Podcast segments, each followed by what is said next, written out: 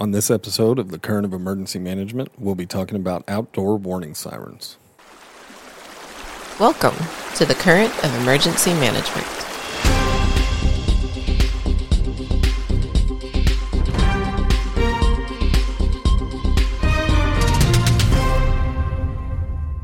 Welcome back, everyone. I'm Cody Powell, here with my co host of the Current of Emergency Management, Dr. Maribel Martinez Mejia. Hey, Cody, how's it going? It's going good. I'm glad that we're finally back recording another episode. Well, I think we set a new record we didn't want to set. I know. I can't believe it's the end of September already. Uh, time sure does fly. It's yeah, and, and it's yeah. So to everyone out there listening, we apologize. Very sorry. We talked about maybe pre-recording a few episodes that aren't necessarily time relevant to try and, and avoid that happening again. I'm not going to say it's not though. No promises. The life of emergency management, right? It's but uh, we've had so much great feedback, and I appreciate all our listeners, you know, hanging in there with us, and and uh, we'll get back into back into the rhythm, right, Cody?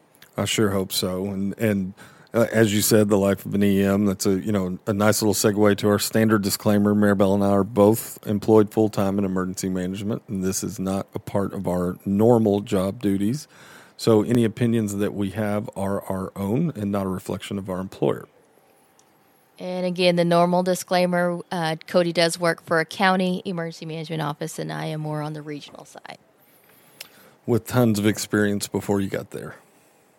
Well, yes, and, and especially on today's topic, it'll be an interesting one. I'm looking forward to it. It will, and you know, a lot of times uh, when we're talking about something, we don't necessarily know each other's opinion until we talk about it. We know each other's opinion to a point on this one.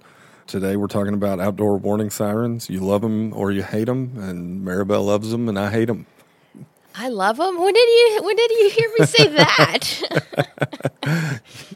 You, you, it's a you- love hate relationship. Yeah, there you go. It's a love. See, there's no love hate on my side. They, they, you know. But we'll we'll get uh, we'll get deep deep into that as we go along here in the episode. Real quick, just wanted to remind everyone uh, we are on social media: Twitter, Facebook, and kind of Instagram. I haven't figured Instagram out.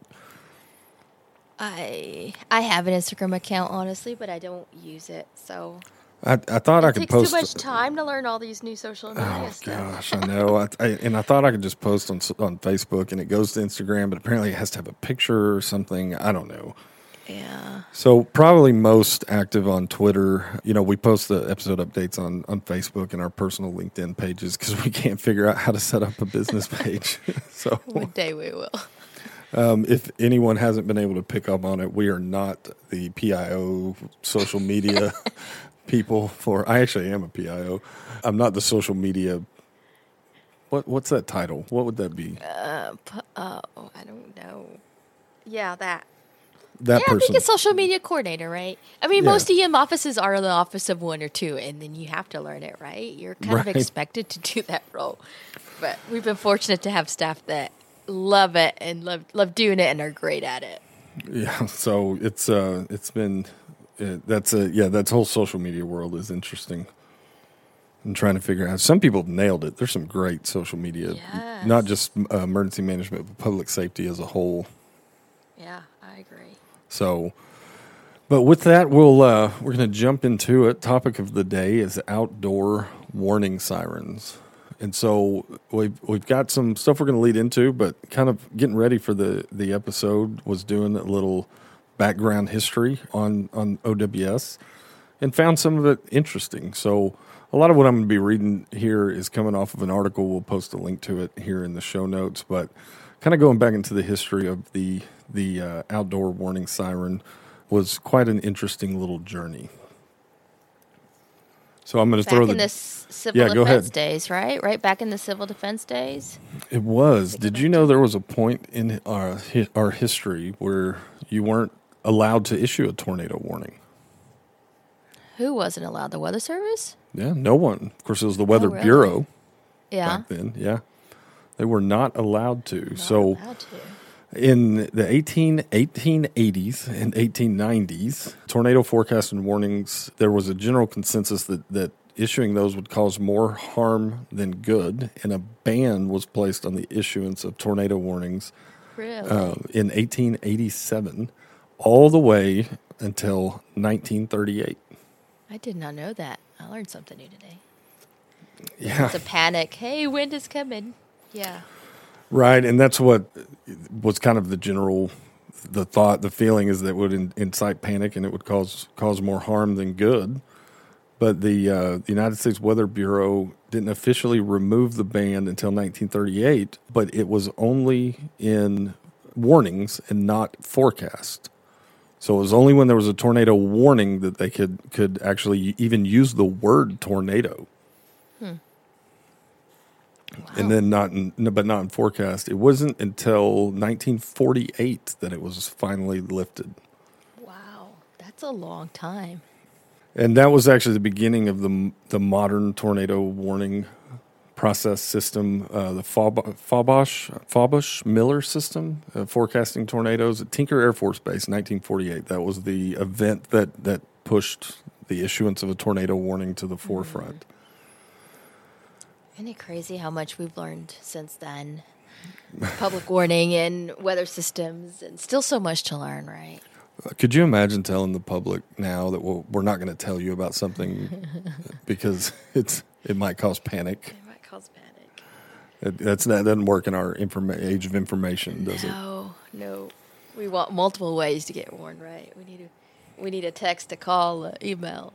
Oh, that's funny that you mentioned that because we're going to get into that multiple ways of being warned. so that that event, Tinker Air Force Base, 1948 March, there was a tornado warning caused. I'm a little fuzzy on this part of the article. It caused 10 million dollars in damage. So Fawbush and, and, and Miller, Fawbush and Miller, had, had examined the weather conditions that produced a March or that produced the March tornado. And then it, five days later, March 25th, they issued a tornado warning and ended up, a lot of people were able to take shelter.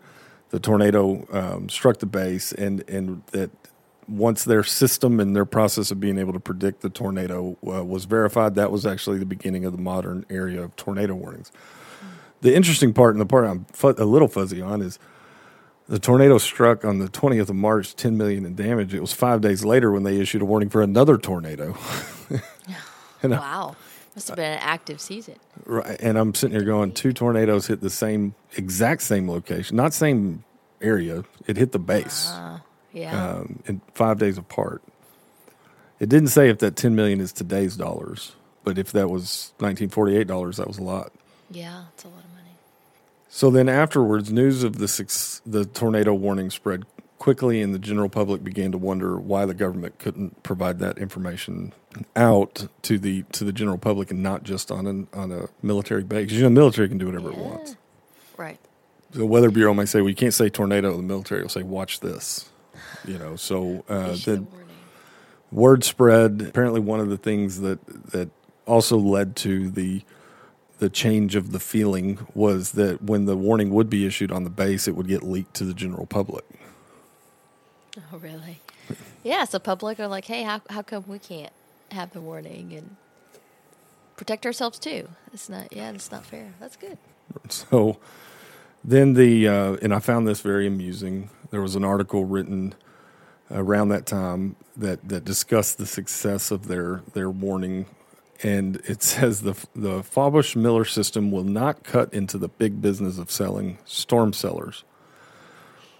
But the this cracks me up. But the Oklahoma farmer who said he always depended upon flying corn stalks and bed quilts to warn him of approaching twisters will now have ample time to walk, not run, to his scare hole.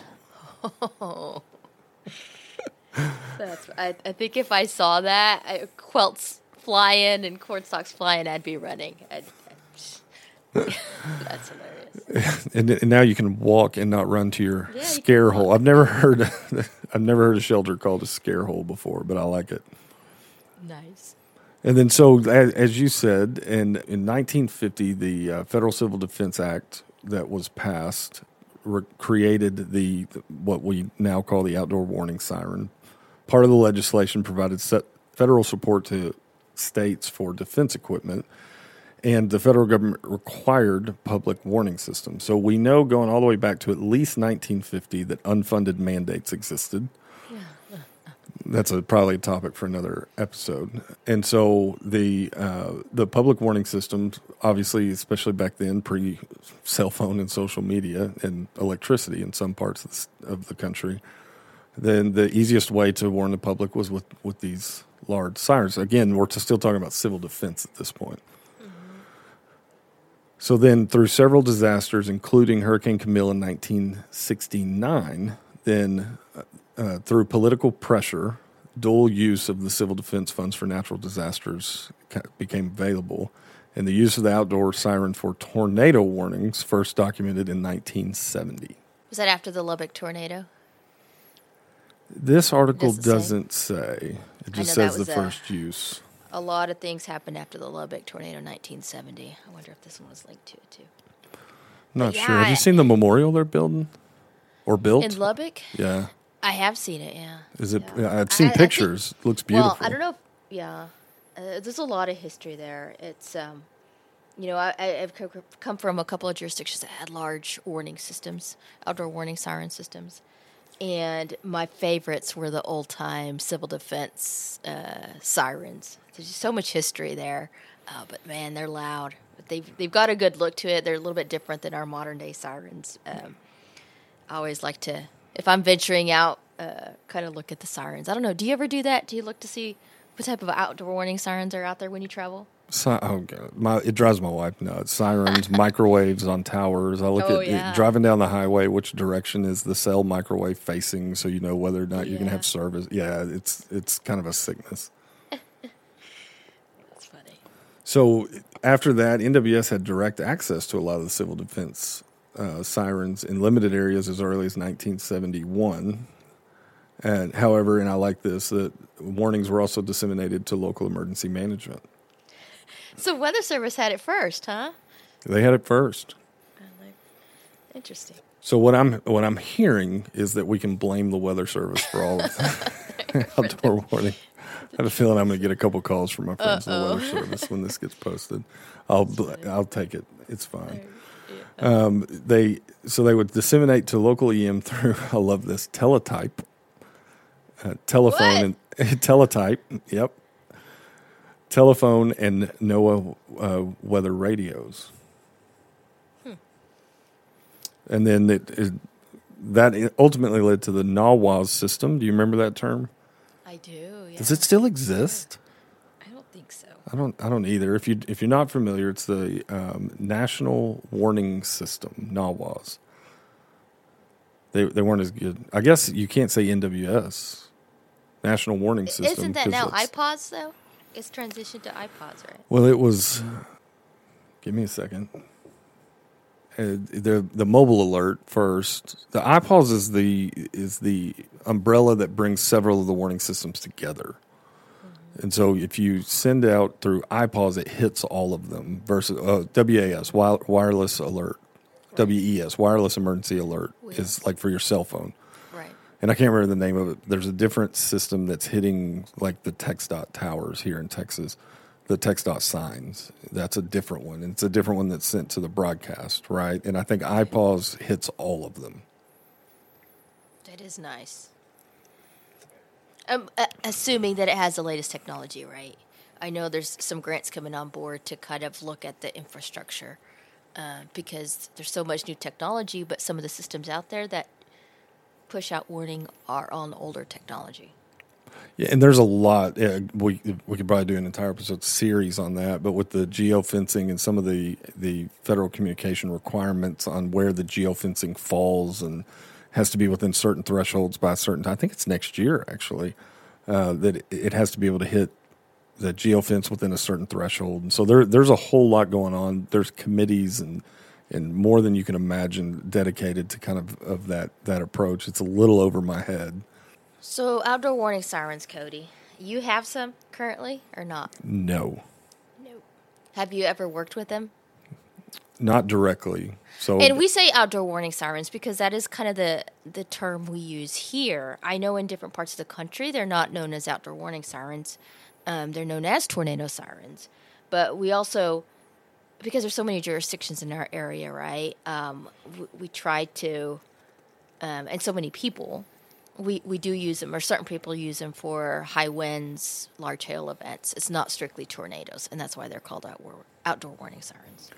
And that's a good point. So uh, one of the, the articles here I have is a it's a recommended best practices from from Skywatch. It has a couple of, of points on it on when when to use it, what are the best practices, and kind of some of the criteria. And there, one of the things they say is activate when NWS has issued or reissued a, a tornado warning, or during a severe thunderstorm, only if destructive winds are 80 miles per hour or greater. And then there, one of the if without a NWS warning, if a train spotter is indicated, train spotters is almost the catch-all. If you have a train spotter, then then that yes. that kind of trumps everything. One of the things I liked about this that was interesting on on this one is it's got bad practices. Oh, really?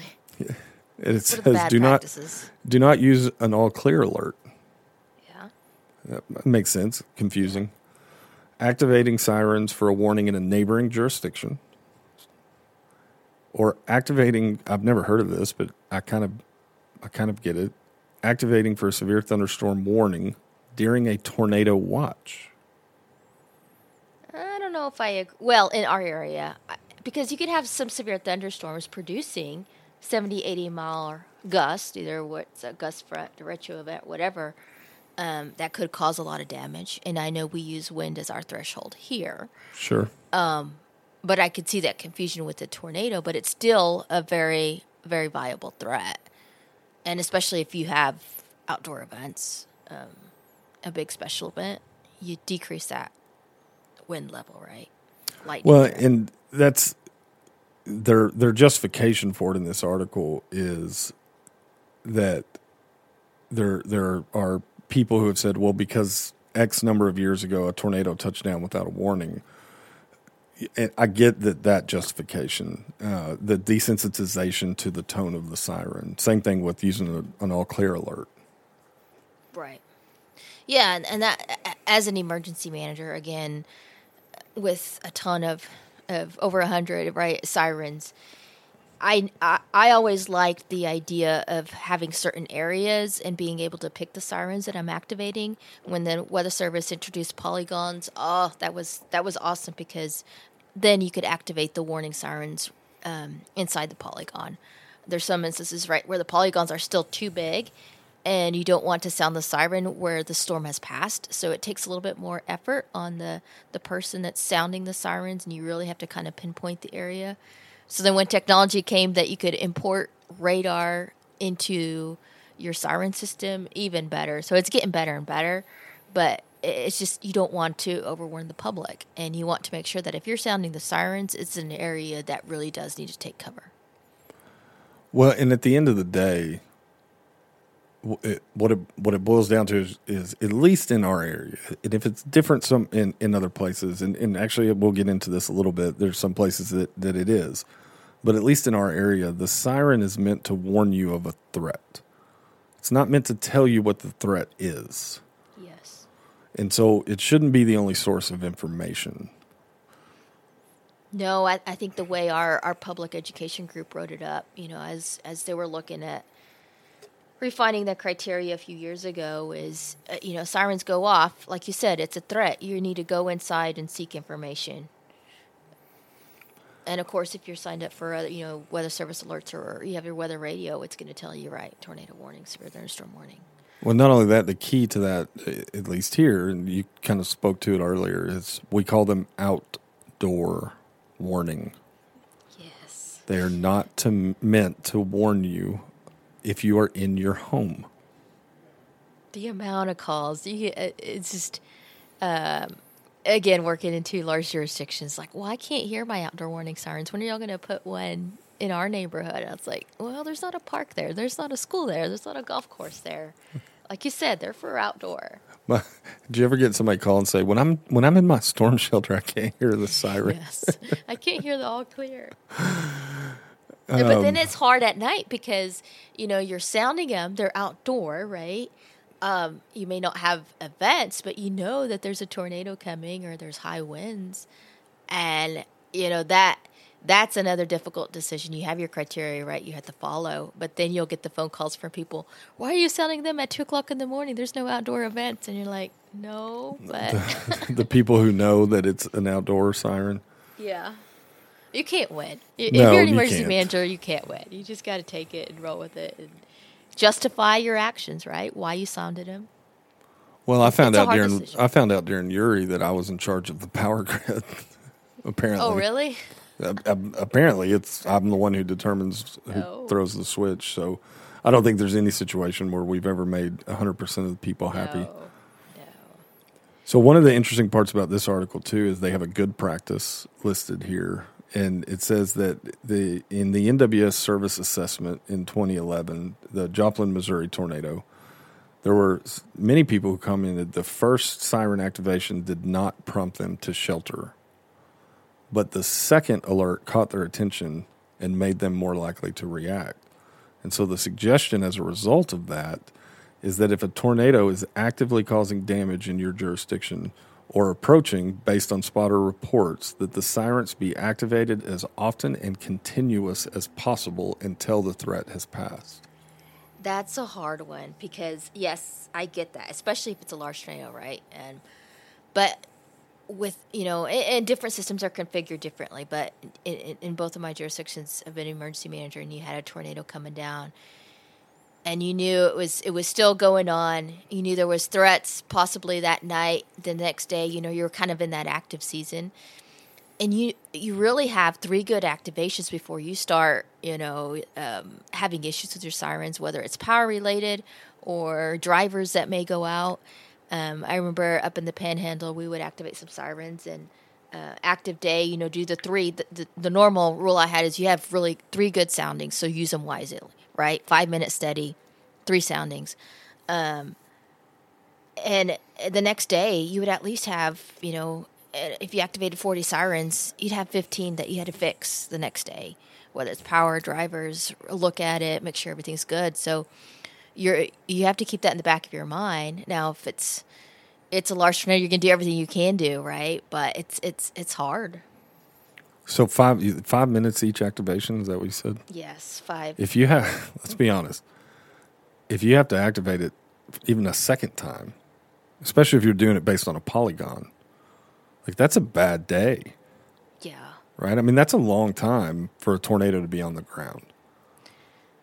Yeah, and then you know it's shifting, right? So it's moving. So then you have to change your your poly, you have to change your your poly or your siren polygon, right? As the storm is moving, and then activate another siren. So you always kind of keep a track mentally, right? Um, okay, I sounded these sirens. I sounded it's it's it's it's it's hard as an emergency manager, but you're trying to to warn people the the best you can, and also knowing you're pushing NOAA weather radio, you're pushing um, TV media, um, all the different alerts, but okay, you're also thinking, do I have storms coming in? Is this the only line? Am I having storms more tonight, more tonight, or the next day?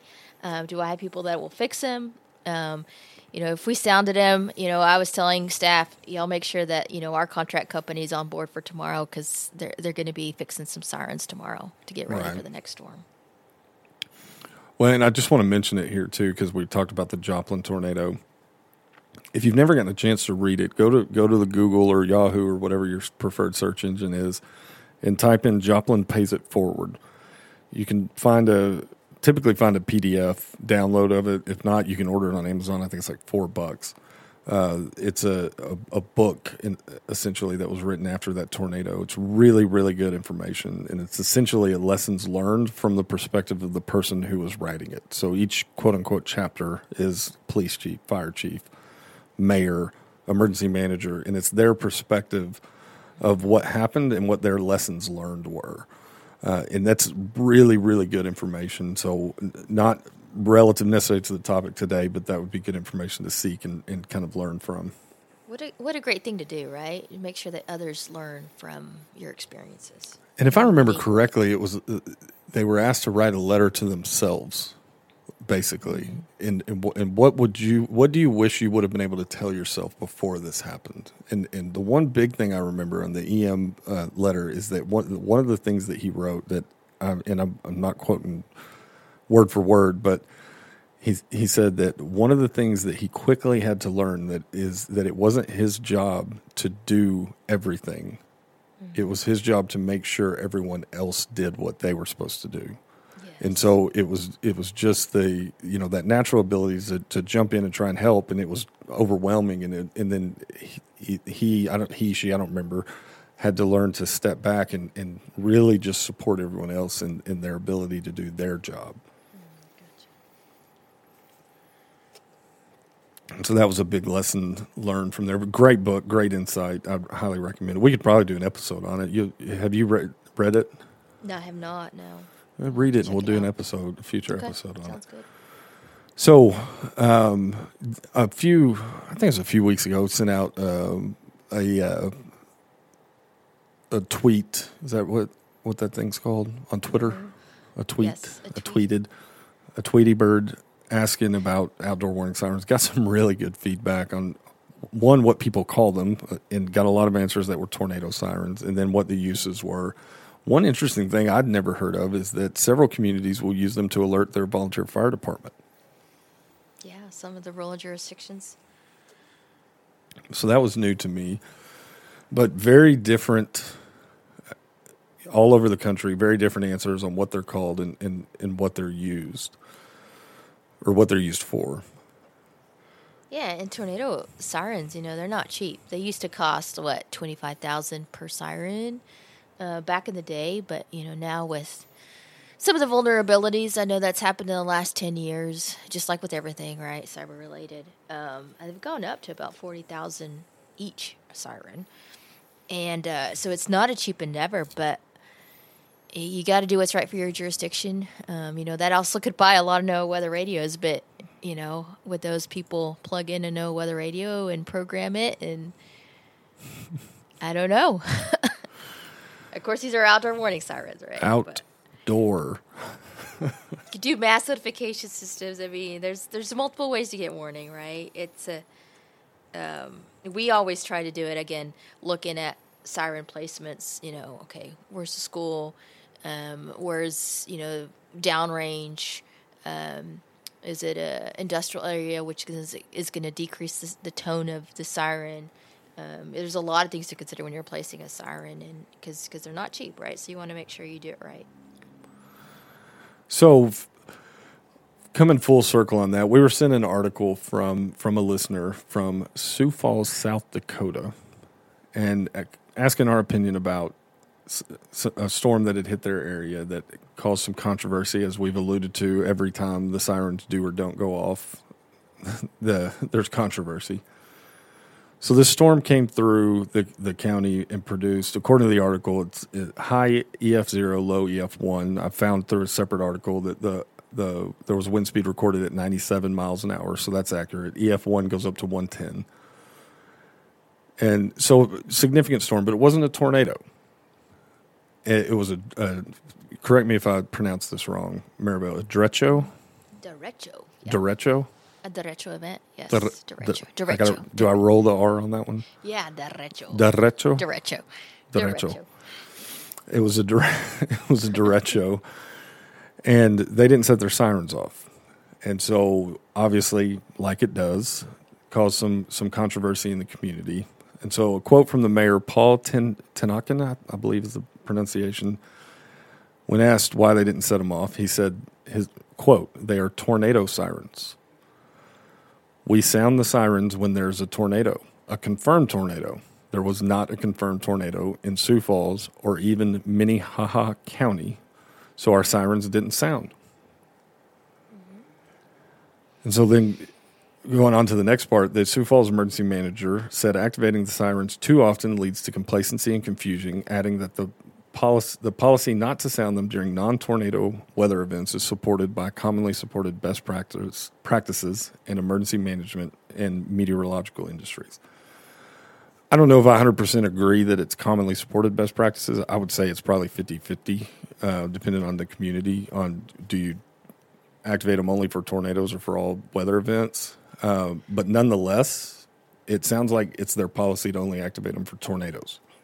Yeah, and you have to go by what your policies are, right? It's you know they've been drafted based on the community needs, the environment. Um, I'm sure there's a lot of things that go into developing those, and uh, I know our policy is a little bit different than most, um, but it's a different area and uh, a lot more vulnerability.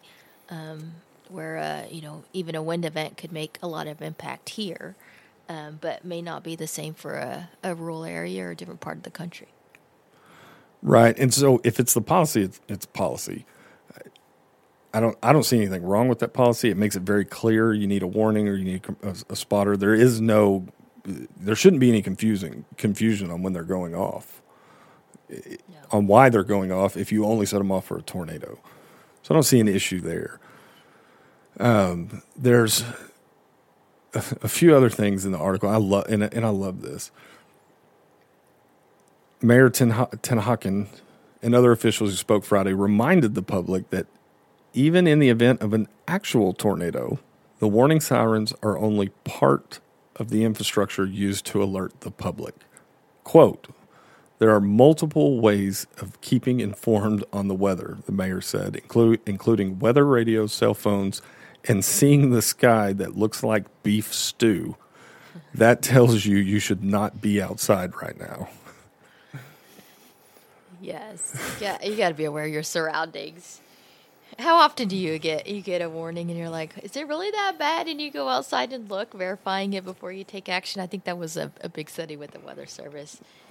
You got to be aware, right? Um, th- there's so many different ways, whether it's AM, FM radio, TV, um, and every cell phone has WEA alerts for tornado now. Um, outdoor warning sirens. You can set up different notifications, whether it's private industry or your jurisdiction. Uh, NOAA, weather radios, I forgot that. That should be top one uh, just because of different technology. But there's so many avenues to get warning. Well, and I, look, I'll say this. I found a video of this storm rolling through. And as funny as his, his quote is about the sky looking like beef stew, he is 100% correct. That storm, it was obvious it was coming in. Derecho events are, are quite impressive. I mean, it's you can see the wind coming. and it, uh, it, there was no doubt you should probably not be outside. Yeah. So again, quoting the mayor, he said there are so many ways to be alerted of pending weather that the public the public has a responsibility to stay informed of their surroundings. If I could, I'm standing ovation. it, it is it is the any government office is here to to assist to help. At the end of the day personal responsibility has to prevail. Yes. My opinion. Yeah i mean you got to be you, you got to make sure you get the information right? Um, there's a lot of avenues out there. Do it. Um, i know i've always helped friends and family set up different notifications. I actually have you know uh, an app that I set up for my parents, uh, some of my other family members, you know, if a warning goes off in their area, I was like, y'all, y'all saw that, right? And of course, they're signed up too, and they go, yep, we got it. You know, we're bringing in the cars in, or we're getting ready to go down to the shelter just in case. Um, there's a lot of personal responsibility that that you can do and and help your family and friends too. And so, in, ending talking about this article with a quote from NWS, some uh, meteorologist in charge up in that area, Todd Heitkamp, I believe is his name. I love this quote. If you were standing outside when the storm hit, waiting for the siren to go off, you were doing something wrong at the time, folks. Common sense, right? I, lo- I love that that that he said if you were standing outside waiting for it to go off, you were doing something wrong. Again, if you see the video of the storm coming in, he couldn't be more right. And as simple as that is, it, it's it's dead honest. And so I, I love that quote. That's like great, um, and I'm not surprised it came from somebody from NWS because, as we figured out earlier, it's their fault that uh, that outdoor warning sirens even exist. that they gave it to the emergency managers. So this this article was sent to us from a listener with with a couple of questions, um, and this is he's a student and you know still going through school and still learning didn't, didn't really have an opinion but was curious what our opinion opinions were. And and his question is I'm curious which side of this do you stand on? Would you or would you not have sounded the sirens knowing such a storm was coming through? So, do you want to answer that first or do you want me to? You go right ahead. So, I know your answer. I think I know your answer. you probably do. I'm, my answer is I'm not going to answer that. And the reason is is because I wasn't the one who had to make the decision. Based off of everything I have read, I haven't read the policy, but mm-hmm. based off what I have read, I would not because the policy says confirmed tornado. If that's what the policy says, that's what I would have followed. But I will not, especially publicly, not armchair quarterback another EM because I'm not the one that was sitting there having to make the decision to push the button or not. And at the end of the day, now that policy is very, very clear. Confirmed tornado through a train spotter or NWS, and so that one's pretty easy. But but most of them I've never I've never seen quite so um, so strict. yeah. I would never give my opinion on whether or not I would have set it off or not. If I would answer that question by asking the EM what what went into your decision of setting it off. Yes, because only they know the information that they're getting, what they're getting from the weather service, what they're getting from their spotters. Um, it's it's you have to be in their shoes to see their their reasoning for it. So I'm with you.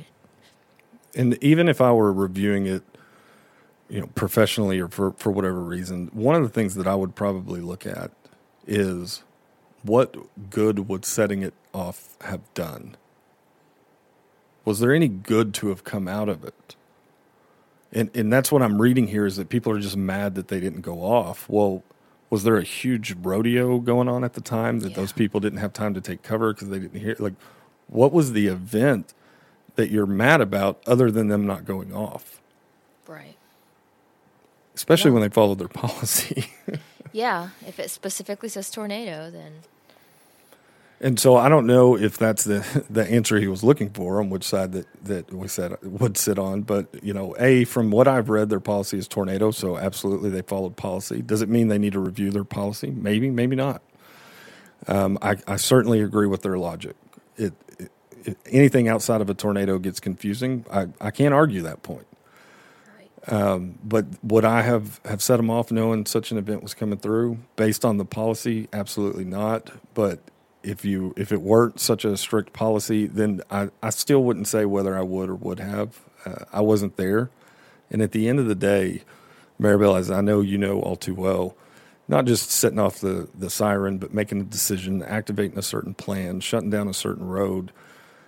The what the EM who had to make that decision at the time they made it is really what matters. Right. It's easy to look at it after the fact and say, "Well, you did this or made this decision, therefore this." Well, of course, you, you're looking you're looking backwards. Yeah. Yeah. Hindsight's yeah. But if you really Yes. want to evaluate a decision, and this goes far beyond emergency management, and this is uh, I learned this through, from a book through from General Mattis, Call Sign Chaos. If you, if you like to read, great book on leadership, and he had to investigate some war crimes, and he made his decision on what was going to happen. There were several pe- Marines who were being charged for for war crimes, and he recommended uh, criminal action in the military for a few of them, but not for others. And it was not only based on their level of training, their level of knowledge, but where they were standing when everything went down. Oh wow. And so he really considered what is their perspective in what was happening. And and that is is genius and, and an incredible example of leadership. But at the end of the day, that's the truth. You have to go off the perspective of the person who had to make the decision. Agree with you 100%, Cody. So hopefully that answers answers your question enough. That was a good discussion. So, like I said, I learned something on the history of of sirens, tornado warnings, right, and then sirens, and um, there's a lot that goes into it. Um, I know so many people use them and are looking at replacing different systems. So many different companies that, that are out there. Audible versus we didn't even go in through, into that, Cody. Audible versus non-audible, right? The Oh, we could- voiceovers. How long could that we we could talk all day. Five, I was going to say five, six hours. Siren we could types. easily. Do they rotate? Do they not? Right. What's the what is it called? The throw, the audible throw. What's the Decibel. Yeah? In yeah, the coverage. getting into. Yeah. all the I, I don't even remember the you you know you you well, you and I've talked about it before the Mm-hmm. decibel loss at a certain distance and based on the height that makes a big difference and you know it's amazing to me with all of the the technology that it's still and if, have you heard this argument well yeah we have all this new technology but what if that technology fails Yeah, you know like your cell phones right. Uh, and and then I always say how do you set your sirens off oh well yeah I can set them off from my radio you mean the same technology that you're using to set them off is what you're worried about if my cell phone fails Yeah. Well, that's why there's backups. And, and, you know, it's interesting because you know this is this is very so technical, but again, something that emergency managers you know are kind of forced to learn. Right? It's I, you know going into my career, I had no clue about radios and siren systems and vulnerabilities, and it's just something another thing, right? That that emergency managers have to learn and figure out on their own. There's no real textbook on it. Have you seen a textbook on? what to consider when you're installing outdoor warning sirens or how to activate it. I don't think this is anything they teach you Um, because there's no real standardization of it. But if I saw that textbook I would run from wherever I was that that textbook existed it's it, and, and at the end of the day here's the thing here's a big one show me anyone who operates an outdoor warning siren without controversy it, it right and so Yeah. is the level of controversy and the cost worth it that's my big question right and and i know that's going to be different in in some jurisdictions but as you said $40000 per siren how how many other things are available that are probably a better method of alerting people than the amount of time and, and money that are poured into the site. I think it's just one of those things that we like to hold on to. Oh, trust me, if I could, I could have let it go. I would have. I, I don't think it's that emergency managers want to hold on to it. I No, think it's not us. Public. Yeah, it's a it's not- public, right? Right. They don't. They don't. They want something like that. Yeah, it's not. Uh, I say we, we as culturally, not we Yes. professionally. Right. Right. Uh, and, and I know there's going to be some EMs out there who are stomping their feet right now because for their jurisdiction it works, and that's great. I'm not saying, Yeah. look, alerting your volunteer fire department's awesome. Never heard of that before. I think that's brilliant in certain areas. Uh, you- go back to the old fire box system. That's how fire departments were alerted for for things anyway, right? Yeah. And and so, but I think overall, especially in the large metropolitan areas, it, you know, I mean, you tell me you worked for a large jurisdiction. If you were to tell me that I'm putting a siren everywhere I have a park, that makes perfect sense to me. A park or an outdoor venue. Then that makes perfect sense to me. The problem is, correct me if I'm wrong, if you put it in that park and you don't have one in the neighborhood, you know, two neighborhoods over, then it's a well, why do they get one and we don't? And so you put them everywhere, right? Yeah.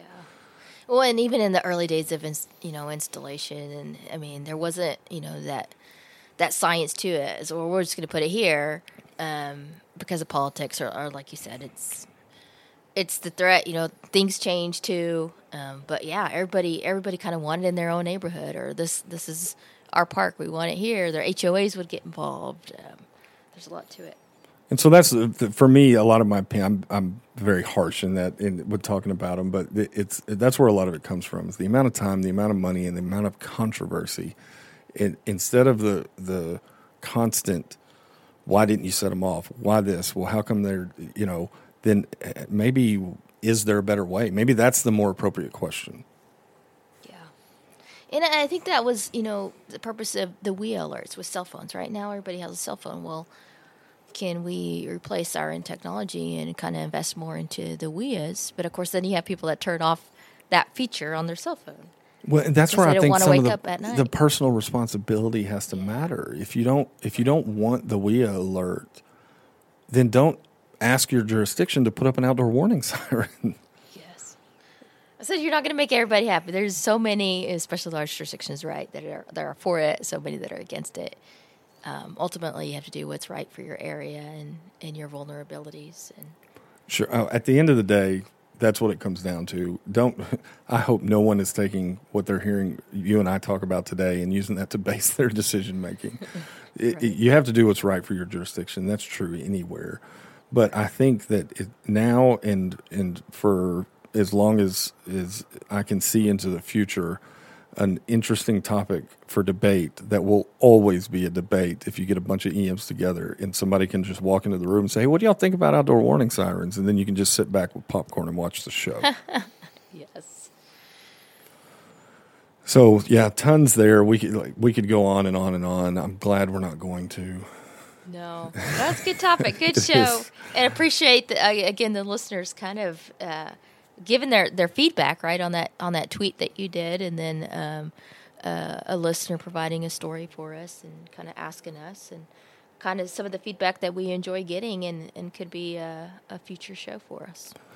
Very much so, and and what we're going to try and I think we talked about it earlier. Try and record a few that are non-specific uh, to to the current time, right? So, Right. you know, a lot of times we're talking about things that have happened or, or different seasons that are coming up, but I think we have enough topics that we can can pre-record so that if we do have this month-long hiatus, uh, that we would. And we tried, just so everybody knows, we had a meeting together, but last week I think, and we're going to try and and record after that meeting and it was like one of the first times the meeting actually went through its entire scheduled time. Yeah. it would it'd normally finish early so it, it's going to happen. We're going to but we'll promise to do our best. Absolutely. Well, thank you, Cody.